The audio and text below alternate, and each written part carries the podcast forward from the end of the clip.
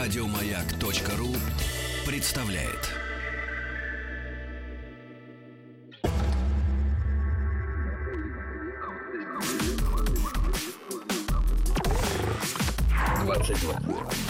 Объект 22.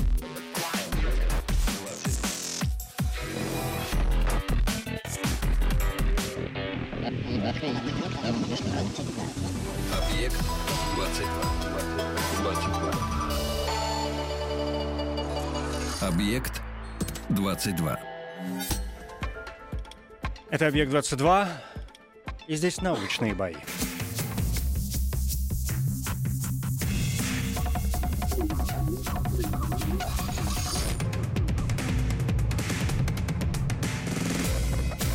Научные бои.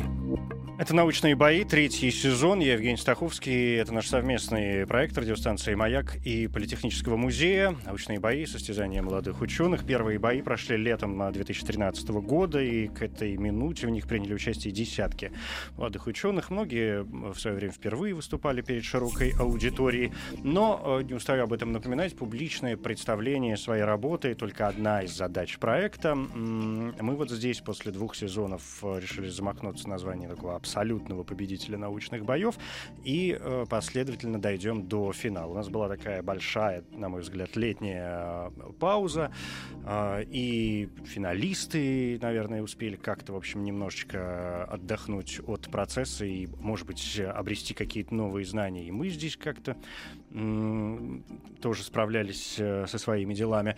В итоге сегодня третий сезон, 20-е бои, и сначала представлю участников. Николай Павлов, врач-невролог, магистр государственного управления, исследователь отделения нейрореабилитации и физиотерапии научного центра неврологии. Николай, здравствуйте. Добрый вечер. И Василий Новиков, археолог, кандидат исторических наук, сотрудник археологической экспедиции Гнёздова, председатель правления АНО, историко-археологический центр Гордарика. Василий, здравствуйте. Здравствуйте. Да. Теперь, собственно, о том, что здесь будет происходить. У нас остались такие полуфинальные, точнее говоря, в нашем случае треть финальные игры и, собственно говоря, финал. У нас осталось всего 6 участников. Таким образом, складываются 3 пары, в общем, вполне случайным, честно говоря, образом. После чего в финале через 3, получается, недели в этой студии соберутся 3 финалиста, из которых, собственно говоря, уже все дружно и выберем победителя не только третьего сезона научных боев, но и научных боев радиоверсии в эфире радиостанции «Маяк», все вот этой полуторагодичной длинной истории здесь, и как-то будем чествовать, наверное, победителя. Мне кажется, я сказал все самое главное, по крайней мере, о системе. Теперь коротко о правилах. Каждому по-прежнему дается 10 минут для рассказа о его исследовании. Из них 5 минут чистого сольного времени. Потом уже я со своими вопросами. В конце оппонент тоже будет иметь возможность задать коллеге вопрос. Ключевой момент, еще раз напомню, рассказать так, чтобы это было понятно не только тем, кто погружен в тему с головой, но и нам, простым смертным. Чтобы выявить победителя, у нас есть 2 способа. Это СМС-портал, короткий номер 5533, и работа голосование в группе радиостанции «Маяк» ВКонтакте. Заходите, присоединяйтесь. Там прямо на главной странице должны быть вот научные бои. 2 имени. Сегодня это Николай Павлов и Василий Новиков. В конце часа, в конце сегодняшней битвы подведем итоги. Тема сегодняшних боев и вообще всех боев, которые... Всех треть финальных боев. Тема будет такая, в общем, одна. Это практически отсутствие темы. Точнее говоря, такая тема относительно вольная, относительно невольная. Я решил попросить каждого из 6 участников рассказать о своей науке. Собственно, о том, чем они занимаются. То есть рассказать все то, что они посчитают нужным, важным, интересным для себя самих и для нас, тех, кто будет внимать этим речам. Так что, насколько я понимаю, сегодня мы узнаем кое-что не сомневаюсь, новое о неврологии и кое-что, тоже не сомневаюсь, новое об археологии. Для того, чтобы понять, кто будет выступать первым, кто вторым, используем генератор случайных чисел, поэтому вас, Николай, Василий, в общем, не в первый уже раз, попрошу назвать любое число от единицы до 100, чья будет ближе, тот и первый. 57. Я никогда не угадываю. Пусть будет 3. 57 и 3. Господи, выпало такое странное число. Выпало число 38. Не угадали, Николай, в этот раз, насколько я могу хоть что-то соображать в математике, по крайней мере, в вычислениях. Василий, 57 к 38, ближе ведь, да? Сколько? 19, а до 3 — 35. Соответственно, Василий, вы первый, да, Николай, вы второй. Это важно еще и для тех, кто будет голосовать с помощью СМС. Еще раз напомню, короткий номер 5533. Если выступление Василия вам понравится больше, и вы решите ему отдать голос, то присылайте на этот короткий номер 5533. Простое сообщение М1. Одна буква, одна цифра. Если Николай Павлов, невролог, то М2. Тоже одна буква, одна цифра. Если ко мне нет никаких предварительных вопросов, то я думаю, что, в общем, мы можем переходить к основной части. В первую очередь вас, Василий, я спрашиваю, потому что вам выступать первым. Я готов. Готов. Поехали. Научные бои. Ваши 10 минут, пожалуйста. Об археологии мы уже говорили достаточно, поэтому сегодня немножко свободная тема.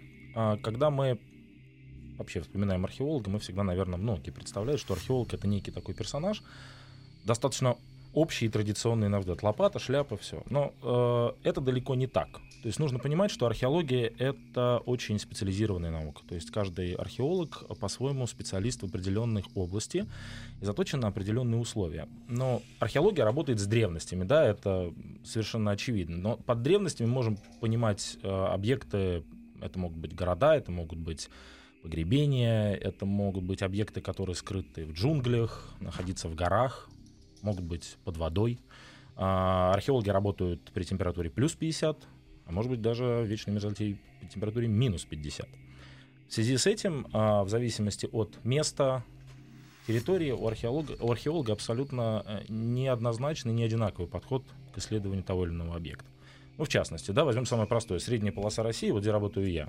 Казалось бы, очень все просто. Да, Березки, Смоленск, Викинги. Все очень просто. Но даже в рамках одного памятника, я когда, например, нахожусь на объекте, связанном с укрепленным поселением, где жили самые богатые, знаменитые люди поселения, да, мы работаем, например, с песком. И когда мы изучаем культурные слои в песке, мы ориентируемся по металлическим предметам, по керамике, по каким-то отдельным пятнышкам, тоненьким прослойкам, цветным пятнышкам. И благодаря этому пытаемся реконструировать историю поселения. Я могу пройти 20 метров в сторону Днепра и оказаться уже в ситуации, когда я работаю с мокрым культурным слоем.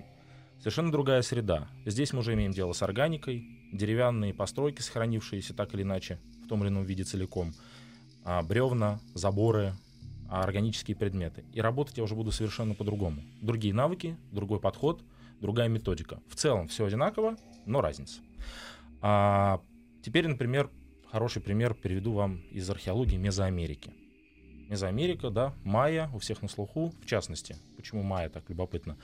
Там, например, отсутствует такая вещь в археологии, как исследование могильников. Могильник — это когда очень много-много погребений, и все их изучают. Нет у них могильников. Они изучаются, поселения. А города у них в джунглях скрыты. То есть они, в отличие от нас, например, которые могут охватить так или иначе взглядом территорию поселения, на которую, то они не могут этого сделать, потому что джунгли настолько плотные, что даже сохранившиеся там каменные постройки, они не видны. Поэтому они делают уклон в сторону работы с, например, современными технологиями, как лазерное сканирование. Более того, у них есть совершенно уникальные вещи. Результат работы археолога, который изучает майя, заключается в том, что он восстанавливает объект. Что это значит? Дома и постройки культуры майя в конце 9-го, начале 10 века были покинуты. Их не разрушила война, не было катаклизма. Они стояли, люди оттуда ушли, и потом они самостоятельно рассыпались, распались на блоки отдельные камни. Так вот, у археологов мезоамериканских есть методика, математическая методика, которую они разработали для того, чтобы из этих блоков развалившихся здания восстановить. То есть они копают, фиксируют, и результат их работы — готовый музейный объект. Полностью восстановленное, практически новое здание, таким, какое оно было там на конец 9-го, начало 10-го века. То есть результат, подход другой, совершенно другой. Если мы посмотрим на такую среду, как вода. Всем известно, что есть подводная археология. Казалось бы, что там может быть? Она совершенно другая. То есть формальные признаки археологии сохраняются. Подводники, подводные археологи также чертят, как ни странно это звучит. Они также используют, но уже не бумагу, а что-то другое для того, чтобы фиксировать при помощи карандашей планы, чертить, например, затонувший корабль. Но они уже не могут использовать ни лопату, ни сделать зачистку. Совершенно у них совершенно другая методика. Они используют отдельные специальные помпы, которые вытаскивают культурный слой на поверхность, где его уже обрабатывают. И потом они, так же, как и археологи в Мезоамерике, сейчас очень многие, используют современные технологии, чтобы зафиксировать тот объект, который находится в воде. Это очень тяжело, очень сложно, поэтому используются там фотограмметрия и другие методы, чтобы сделать либо трехмерную модель объекта, либо нарисовать его, чтобы потом его на земле опять воспроизвести, и сделать его какую-то реконструкцию, реставрацию, или подготовить объект для последующей консервации, чтобы поднимать его наверх. И это тоже работа археолога в том или ином виде. И археологи, они, то есть их деление зависит от континента, от памятника и от восприятия объекта. Поэтому археолог, он сам по себе крайне универсальный специалист, который хотя и работает конкретно на своем памятнике, но готов быть очень таким подвижным, чтобы переориентироваться на работу на разных памятниках. Значит, смотрите, истекли 5 минут, поэтому я позволю себе присоединиться. Если я вас правильно понял, археология представляет собой, с одной стороны, науку достаточно общую и универсальную, в том смысле, что люди, которые занимаются археологией, как-то вынуждены быть универсалами в той или иной среде, области знаний, да, и так далее. Но есть некоторые специализации. То есть, грубо говоря, существует ли, я хочу просто как дальше в вашу мысль уйти, существует ли, как бы это правильно назвать, такая своеобразная градация? То есть, я отдаю себе отчет в том, что археолог может знать некоторый базис, но чем дальше он растет сам, тем больше начинает оформляться именно его специализация. Грубо говоря, один по костям, другой по камешкам, третий по пуговкам. Это очень грубо, да. Только деление скорее один по поселениям, другой по поселениям в средней полосе, другой по античным городам, третий только по погребениям. Есть люди, которые имеют страсть, например, не страсть, есть люди, которые копают погребения и не копают ничего больше. Есть люди-универсалы, которые и так работают, то есть могут копать и то, и то. В принципе, археолог может, но есть то, к чему лежит душа, или то, что диктует необходимость, или увлечение. И, соответственно, люди, которые, например, точно самое большое деление — это поселение и погребение, есть люди, которые... То есть, грубо говоря, живая и неживая природа. Образно, да. Mm-hmm. Деление может быть... это все равно достаточно условно. Есть люди, которые занимаются только подводной археологией и не копают на земле, Есть люди, которые занимаются, есть люди, которые исследуют, например, каменный век. Это вообще отдельные люди. У них подход и методика, они настолько тщательные и невообразимо точные, что я по сравнению с ним, то есть как обычный археолог, выгляжу грубо. Они, то есть если у меня, например, может быть квадрат метр на метр, 2 на 2, то у них квадраты могут быть 10 на 10 сантиметров. А почему в каменном веке такие? Очень интересно, если вы представите стоянку древнего человека, то есть он пришел на какой-то... Честно говоря, не могу представить. Представьте, они кочуют, они перемещаются с места на место охоты. Осели, но они оседают очень ненадолго. Угу. То есть, и когда человек живет долго на месте, там культурный слой большой, он в Новгороде Великом, там десятки метров. А когда он остановился на неделю, то культурный слой очень тоненький, его практически не видно. То есть они сделали какое-то кремневое орудие, остались тонкие отщепы. Они сформировали 2-3-сантиметровый слой. И археолог должен это поймать. И, например, в частности, по расположению кремниевых чешуек на стоянке, можно... Я видел, как специалисты восстанавливают прям целую историю, где человек работал, что он делал, куда он переместился и что происходило. То есть это очень такая тонкая... это очень тонкая вещь. Да, потому что вообще эти чешуйки-то, они совсем маленькие, это тысячи и тысячи предметов. Это не то, как у нас, в Средневековье. Стрела, поясной набор. Это чешуйка. Чешуйка. Еще одна чешуйка. И еще одна чешуйка. То есть то, что мы можем принять за, я не знаю, обыкновенный песок или там, грубо говоря, камень, человек, обладающий определенными знаниями, он поймет, что, ребята, это не просто камень. Да, это не просто, он не просто так лежит. Совершенно отдельный камень, который здесь... Да, он занимается тем, что умудряется читать контекст. То есть вот умение читать контекст в разных памятниках, в разных культурах, это, пожалуй, самое важное в археологе. Это то, что должно жить. Это такая, знаете, еще есть понятие археологической чуйки. Это повезет, не повезет с объектом. Но умение читать контекст в любой ситуации очень важно, потому что объект исследования может быть и поле сражений, а может быть помойка.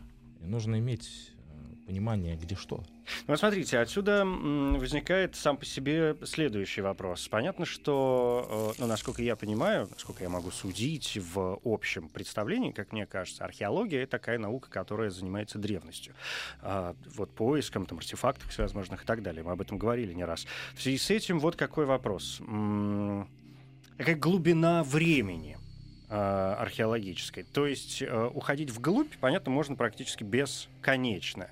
Вы сами для себя определяете, где заканчивается археология с точки зрения, может быть, как раз ее начала, понимаете? Не глубины, а вот, грубо говоря, все, Бородинское сражение, 1812 какой-то, или, окей, Вторая мировая война. Все, что дальше, уже не, то есть ближе к нам, к современности, уже не археология.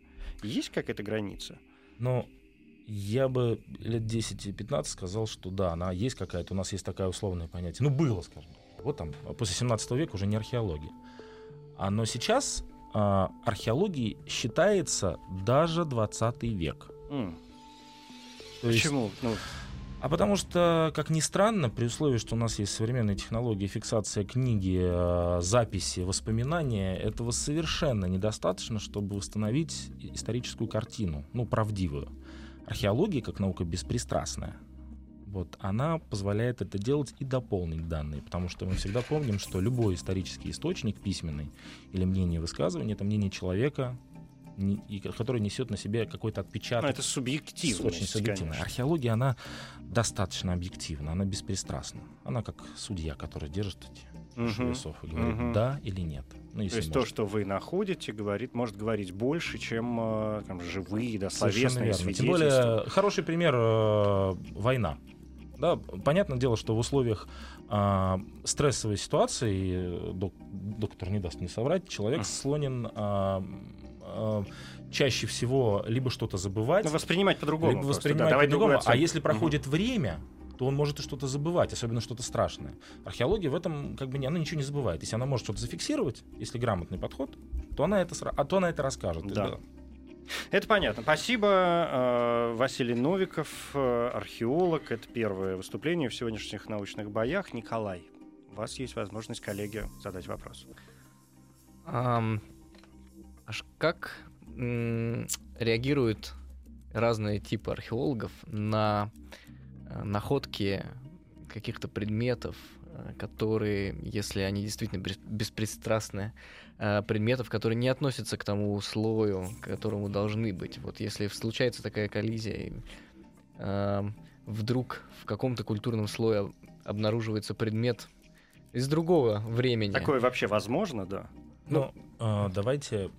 Мне скорее интересна реакция людей. Смотрите, вообще любой археологический контекст, он позволяет раскрыть, как предмет попал туда.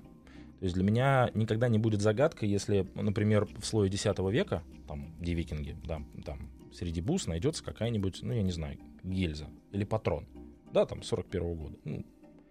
Я, скорее всего, очень хорошо пойму, почему он там оказался, потому что у археологов есть самая такая... четкая вещь, такое понятие стратиграфия. Да? Это как книжка, которая читается, она может читать вертикально, может читать горизонтально. Любые нарушения в земле, они все видны. Невозможно занести предмет из 21 века в 10-й, если это многослойное поселение, не потревожив это все. Если это потревожено, то это очень хорошо заметно. Поэтому недоумения не будет, понятно откуда. Если вы спросите меня, находили ли мы в слое X века предмет, который не относился к нашему времени или отстоял от нас на миллионы лет, нет, такого не было ни разу. И в основном все случаи, когда это происходит, особенно когда пишут об этом всякие веселые ребята в интернете, они либо безграмотны, либо не владеют информацией, либо просто врут. создают некоторую иллюзию. Да, нездоровую сенсацию, а мы против нездоровых сенсаций. Мы только за здоровые, мы вообще, у нас врач рядом, мы вообще только за здоровые сегодня. Даже если мы будем этому сопротивляться, нас не дадут тут избаловаться, в конце концов. Да, спасибо большое. Василий Новиков, археолог, кандидат исторических наук, сотрудник археологической экспедиции Гнёздова, председатель правления АНО. Что такое АНО? Автономная некоммерческая организация. Прекрасно. Историко-археологический центр «Гордарик». Первое выступление сегодня. Очень скоро мы доберемся до второго сегодняшнего участника научных боев. Николай Павлов, врач-невролог, со своими историями. Я вот что хочу сказать. Пока у меня есть 40 секунд до перерыва, я хочу задать такой вне конкурса, что называется, вопрос вам, Василий. Почему вам досталось именно то место, которое досталось? Вот средняя полоса России, как вы сказали. То есть почему вы занимаетесь этим, а не подводными какими-то делами или Мая? Не совпало просто. Это было то, что меня привлекало в университете. Я получил тему, которая совпала с моим интересом. И памятник очень красивый, интересный. Uh-huh. Гнёздово само по себе уникальный объект на территории России. Но дело в том, что я все равно пробую разные объекты. То есть я езжу по разным экспедициям. То есть это такая случайность, которая переросла в закономерность, в общем, да? Ну да. Да, определенного рода случайности, может быть, определенного рода желания, которое переросло в закономерность. Угу. Да, понятно. Спасибо большое. Еще раз давайте сейчас как-то сделаем небольшой перерыв, передохнем, и после этого второе уже выступление сегодня врача Николая Павлова.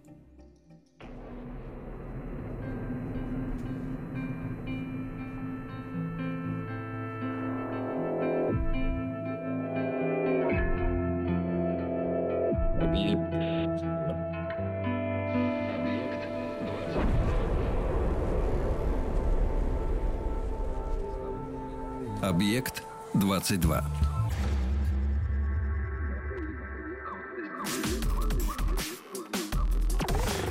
Объект 22.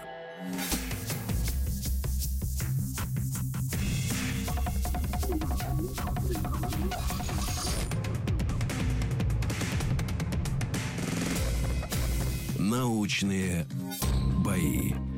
Это «Научные бои». Сегодня 20-е бои третьего сезона, 52-е бои в эфире в общей сложности. Сегодня первый третьфинал. Я напоминаю, что мы выбираем финалистов. Через 3 недели 3 финалиста в этой студии окажутся, и мы выберем главного, основного.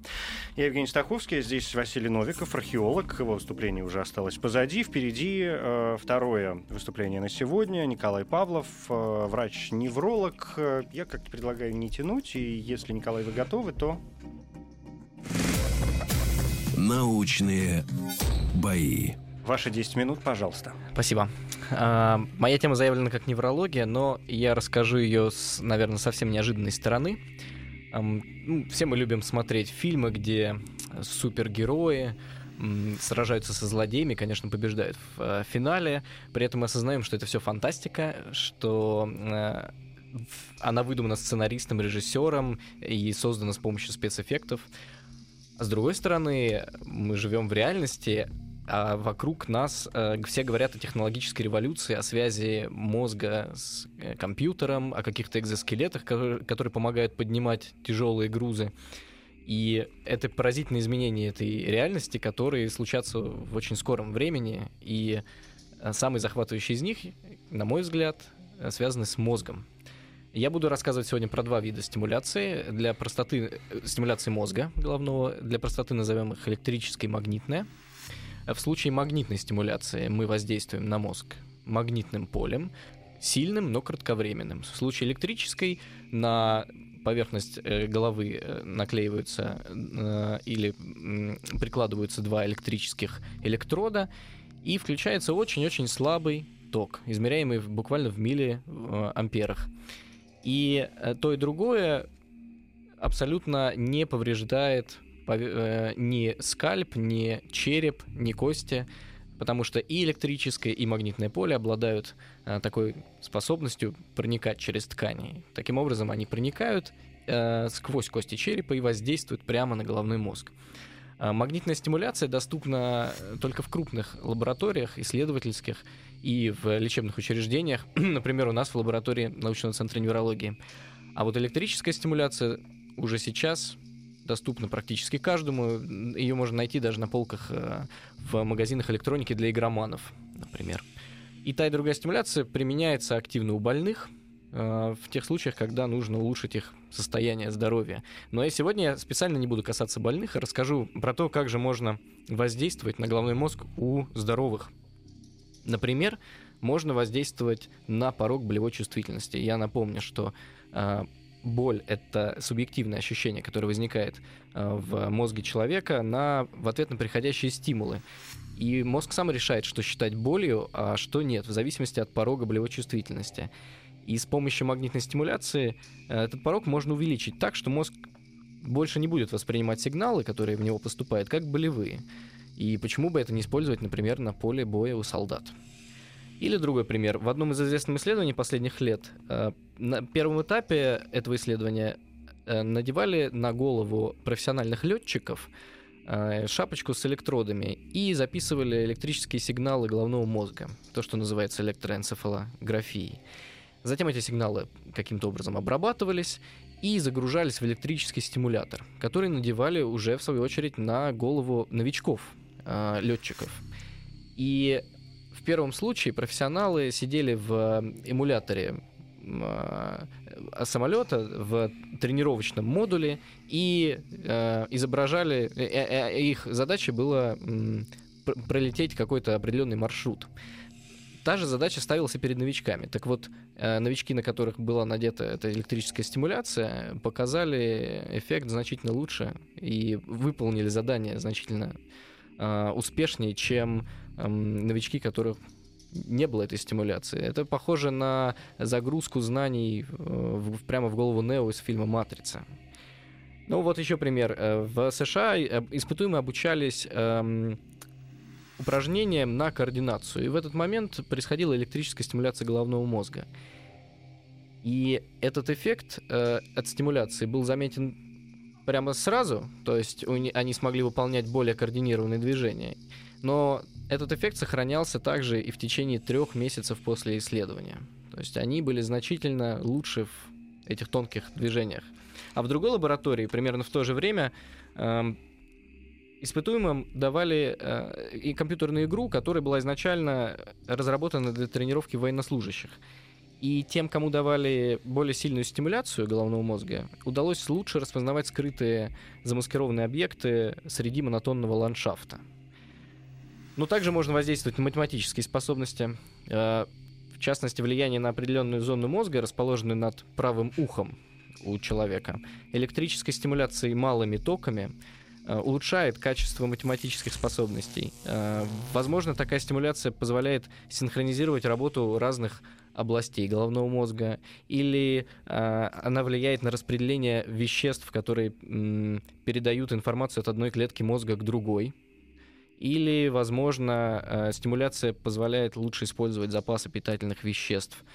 То есть перераспределение происходит? Да. Как бы механизм до сих пор не ясен, но эффект виден, очевидно. Да. У нас закончились 5 минут, я вынужден как-то вмешаться в этот процесс, и я позволю себе вернуться к началу. Вы напомнили нам о том, что есть магнитная стимуляция, так образно говоря, да, и электростимуляция. Я правильно понял, что магнитная сильнее? Да, она сильнее, поскольку она вызывает так называемый потенциал действия в мозге. То есть она заставляет клетки передать информацию из одной клетки в другую. А электро не заставляет? А электро меняет общий электрический фон в мозге, да. То есть она подготавливает эти клетки к передаче информации от одной к другой. Вот, здесь появляется следующий вопрос. Если мы, насколько я понимаю, нервная система вообще это такая своеобразная защита, да, такая сигнальная система, которая говорит о некоторой и опасности, да, приближающейся. То есть это же реакция на что-то. Что-то идет не так, ребят, надо что-то делать срочно. В этом смысле, и вы сами заговорили о пороге, да, болевом, уже известно, от чего зависит, скажем, у каждого конкретного человека вот этот, тот же самый болевой порог. Почему одни чувствуют боль сильнее, а другие слабее, и насколько, скажем, это нормально, выражаясь очень общо. есть некий порог боли, который определяется, когда мы делаем, например, как врачи-неврологи, исследования на больных. Он действительно разный от одного человека к другому. Действительно, можно говорить о патологии, когда этот порог слишком высок. Да, такие люди обычно не... Слишком высокий порог, сейчас надо понимать, это как раз нечувствительность. Слишком высокий порог, это значит, что да, сигналы, которые приходят, которые нормальному человеку казались бы очень болезненными, этому человеку... По барабану. Ну, он чувствует, например, легкое прикосновение, да, вместо... Такие люди становятся часто мазохистами, поскольку начинают получать удовольствие от тех вещей, которые... Мазохисту как раз нужна боль, там же другое, мне кажется. Так нет, да, но обычно... Сказал я сознанием дела.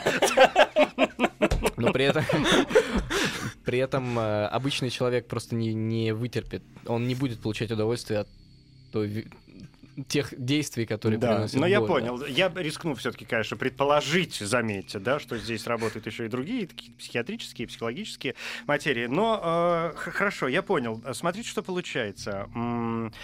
То есть можно с помощью, например, этой стимуляции ведь и отключать какие-то моменты, происходящие в нервной системе. Действительно, да. Вот как пример, когда мы делаем так называемое картирование речи, это значит, мы ищем зоны, которые ответственны за речь в головном мозге.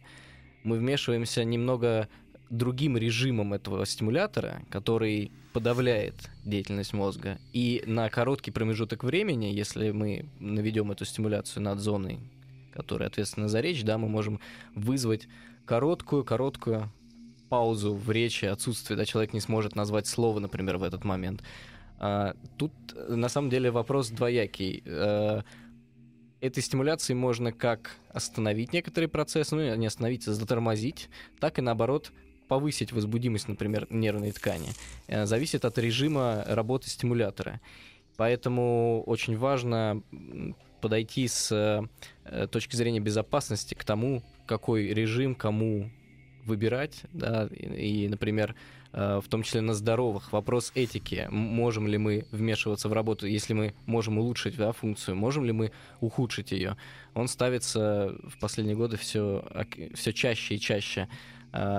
Можем ли мы вот так вот брать и вмешиваться в работу здорового мозга, и какие риски это имеет? На нашей практике, в нашей лаборатории, если соблюдены все протоколы безопасности, то этот метод считается достаточно безопасным. То есть побочные действия, которые мы получаем, это максимум головная боль, которая быстро проходит. Но это у вас в лаборатории. А и с точки зрения мире, безопасности, да, для человека, и попади какие-нибудь технологии в дурные руки, мы будем иметь биороботов. Да, но я начал с супергероев. Да, возвращаясь вот к этому всему. Действительно, мы знаем супергероев и знаем суперзлодеев, и технологии, которые дают суперсилы, могут оказаться в плохих руках. Поэтому каждый исследователь, который занимается такими технологиями, создающими суперчеловека, должен понимать опасность и нести ответственность за то, что он делает. Страшные вещи рассказываете, Николай. Ну, хорошо. У меня есть, конечно, как и к Василию, есть некоторый ряд еще вопросов, но у меня будет возможность, я надеюсь, их задать, ежели мы встретимся в финале, который случится через 3 недели. Василий, ваш вопрос, Николай. Да, то я уже боялся. У меня вопрос такой философского, такого страшно все прозвучало, откровенно говоря. Я же говорю, с клапы страшные люди. Про мазохизм тоже хорошо было. Вот, но прежде чем воздействовать на что-то, нужно, мне кажется, быть уверенным, что вы это поняли. Вот вопрос такой: а вы точно разобрались с тем, как функционирует мозг человека? Никто не знает, как функционирует мозг человека. То есть вы страшный экспериментаторы, как в фильмах про злодеев. Возвращаясь к вопросу о супергероях и суперзлодеях. В данном случае слово «эксперимент», да, наверное, неправильный, потому что мы скорее делаем исследования. Во-вторых, то, смотрите, тут зависит, на самом деле вопрос этики, он очень важен, но здесь надо понимать, насколько обратимо то, что мы делаем. Да. Наши действия можно приравнять к действиям нажатие на болевые точки, например. То есть мы воздействуем, человек чувствует, его функция его нервной системы меняется, но затем все возвращается обратно.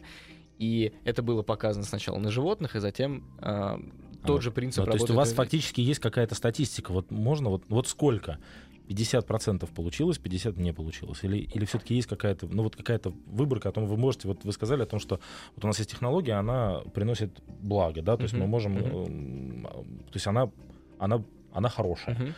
Вот, соответственно, это делается после долгих экспериментов, исследований и так далее, и так далее. Вот есть какая-то статистика, вот есть позитивный результат и негативный результат. У вас же обязательно должен быть негативный результат. Он насколько пока превалирует над позитивным или наоборот, он настолько ничтожно мал, что все методы воздействия вот электричеством или магнитом. Я так отвечу. В основном те исследования, которые я затронул, да, в них, во-первых, это все были исследования, которые описаны не в нашей лаборатории, да, этого я не коснулся, к сожалению, времени не хватило, то, что мы делаем. Да и сейчас 5 секунд. Да, но мозг — это очень устойчивая система, постараюсь быстро ответить. Спасибо. Да.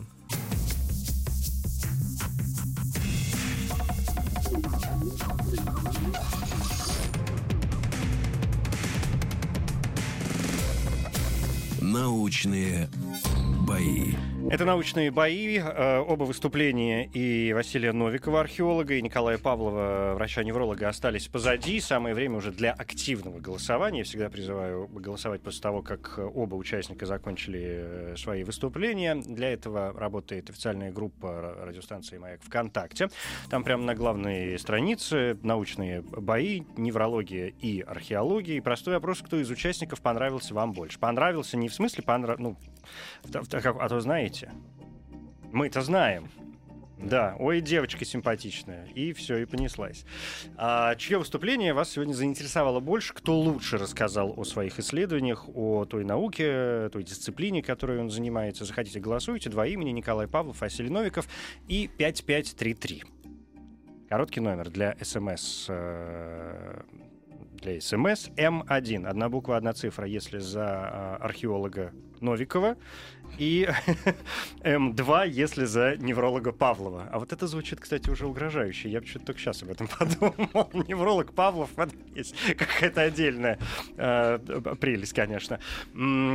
Да, продолжается голосование, пока я не скажу стоп, потом начнем подводить какие-то итоги. Я хочу воспользоваться, поскольку у нас такие полуфинальные игры, и продолжить вот это легкие обсуждения, которые мы прекратили на рекламе, когда Василий задал очень интересный, на мой взгляд, вопрос, что дает дополнительные, я считаю, очки Василию сразу, потому что главное удачно завалить противника. А вам, Николай, надо как-то, значит, доответить на все это дело о том, как работают эти технологии и вообще куда нам идти дальше, насколько исследовать. Вы сказали, что мозг очень устойчивая история. И действительно, получив какую-то информацию или стимул один раз, мозг может ее запомнить и действовать, я не знаю, в каких-то похожих обстоятельствах, видимо, точно так же.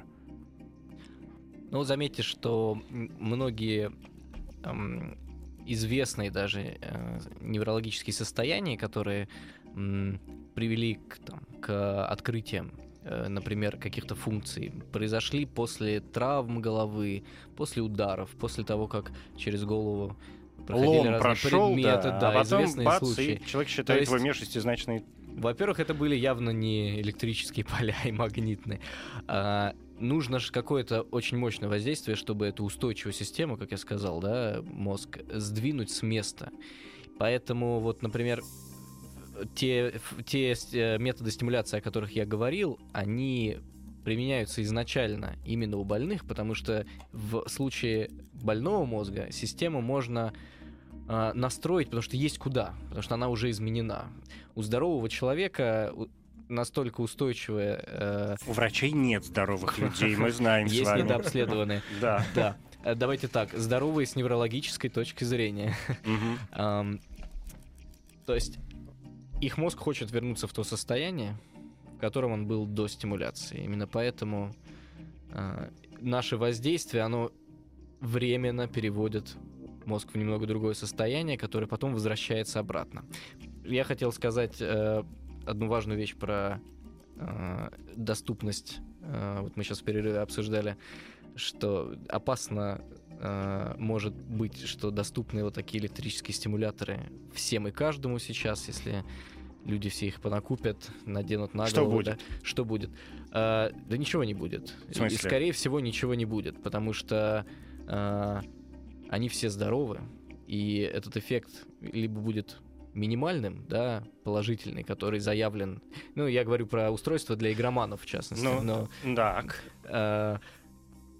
Ну, подождите, а как человеку понять? Мы же только что сошлись на том, что есть недообследование. Откуда я знаю, что происходит в моей голове?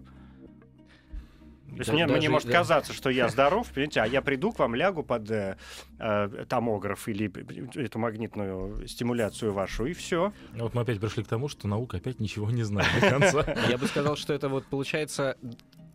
Насколько мы имеем право продавать такие стимуляторы всем и каждому, если действительно человек, не зная о своем состоянии, о своей предыдущей какой-то неврологической истории, может вот так вот свободно и безнаказанно менять состояние своего мозга. Это большой вопрос. Это большой вопрос. И смотрите, он нас уводит, мне кажется, опять в область археологии в какой-то мере и степени. Все уводит в область археологии, потому что мы все так или иначе объект для исследования. Это мне понятно. А археология, скажем, способна дать какие-то ответы вот на те вопросы, которые мы сейчас обсуждали с точки зрения там, здоровья, чуть было не сказал нации, да, ну, человечества вообще. Можно ли определить по каким-то, например, находкам, что, скажем, это...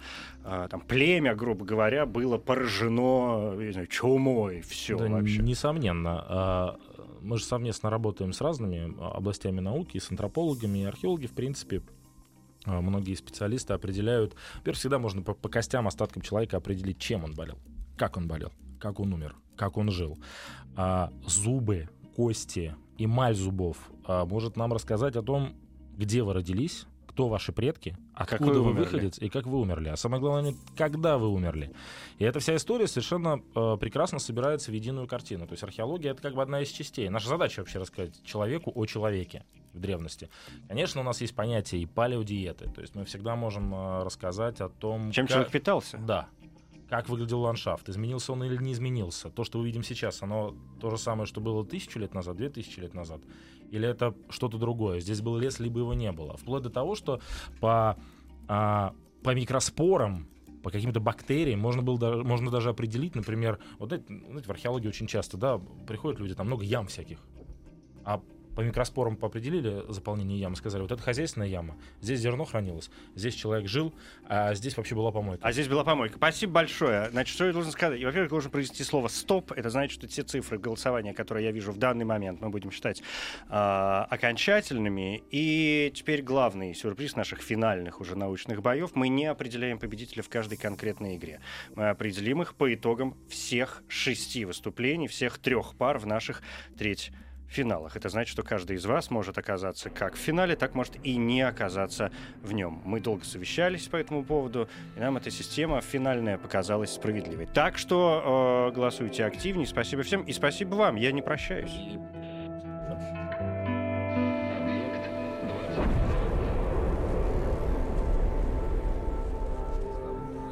Объект 22. Еще больше подкастов на радиомаяк.ру.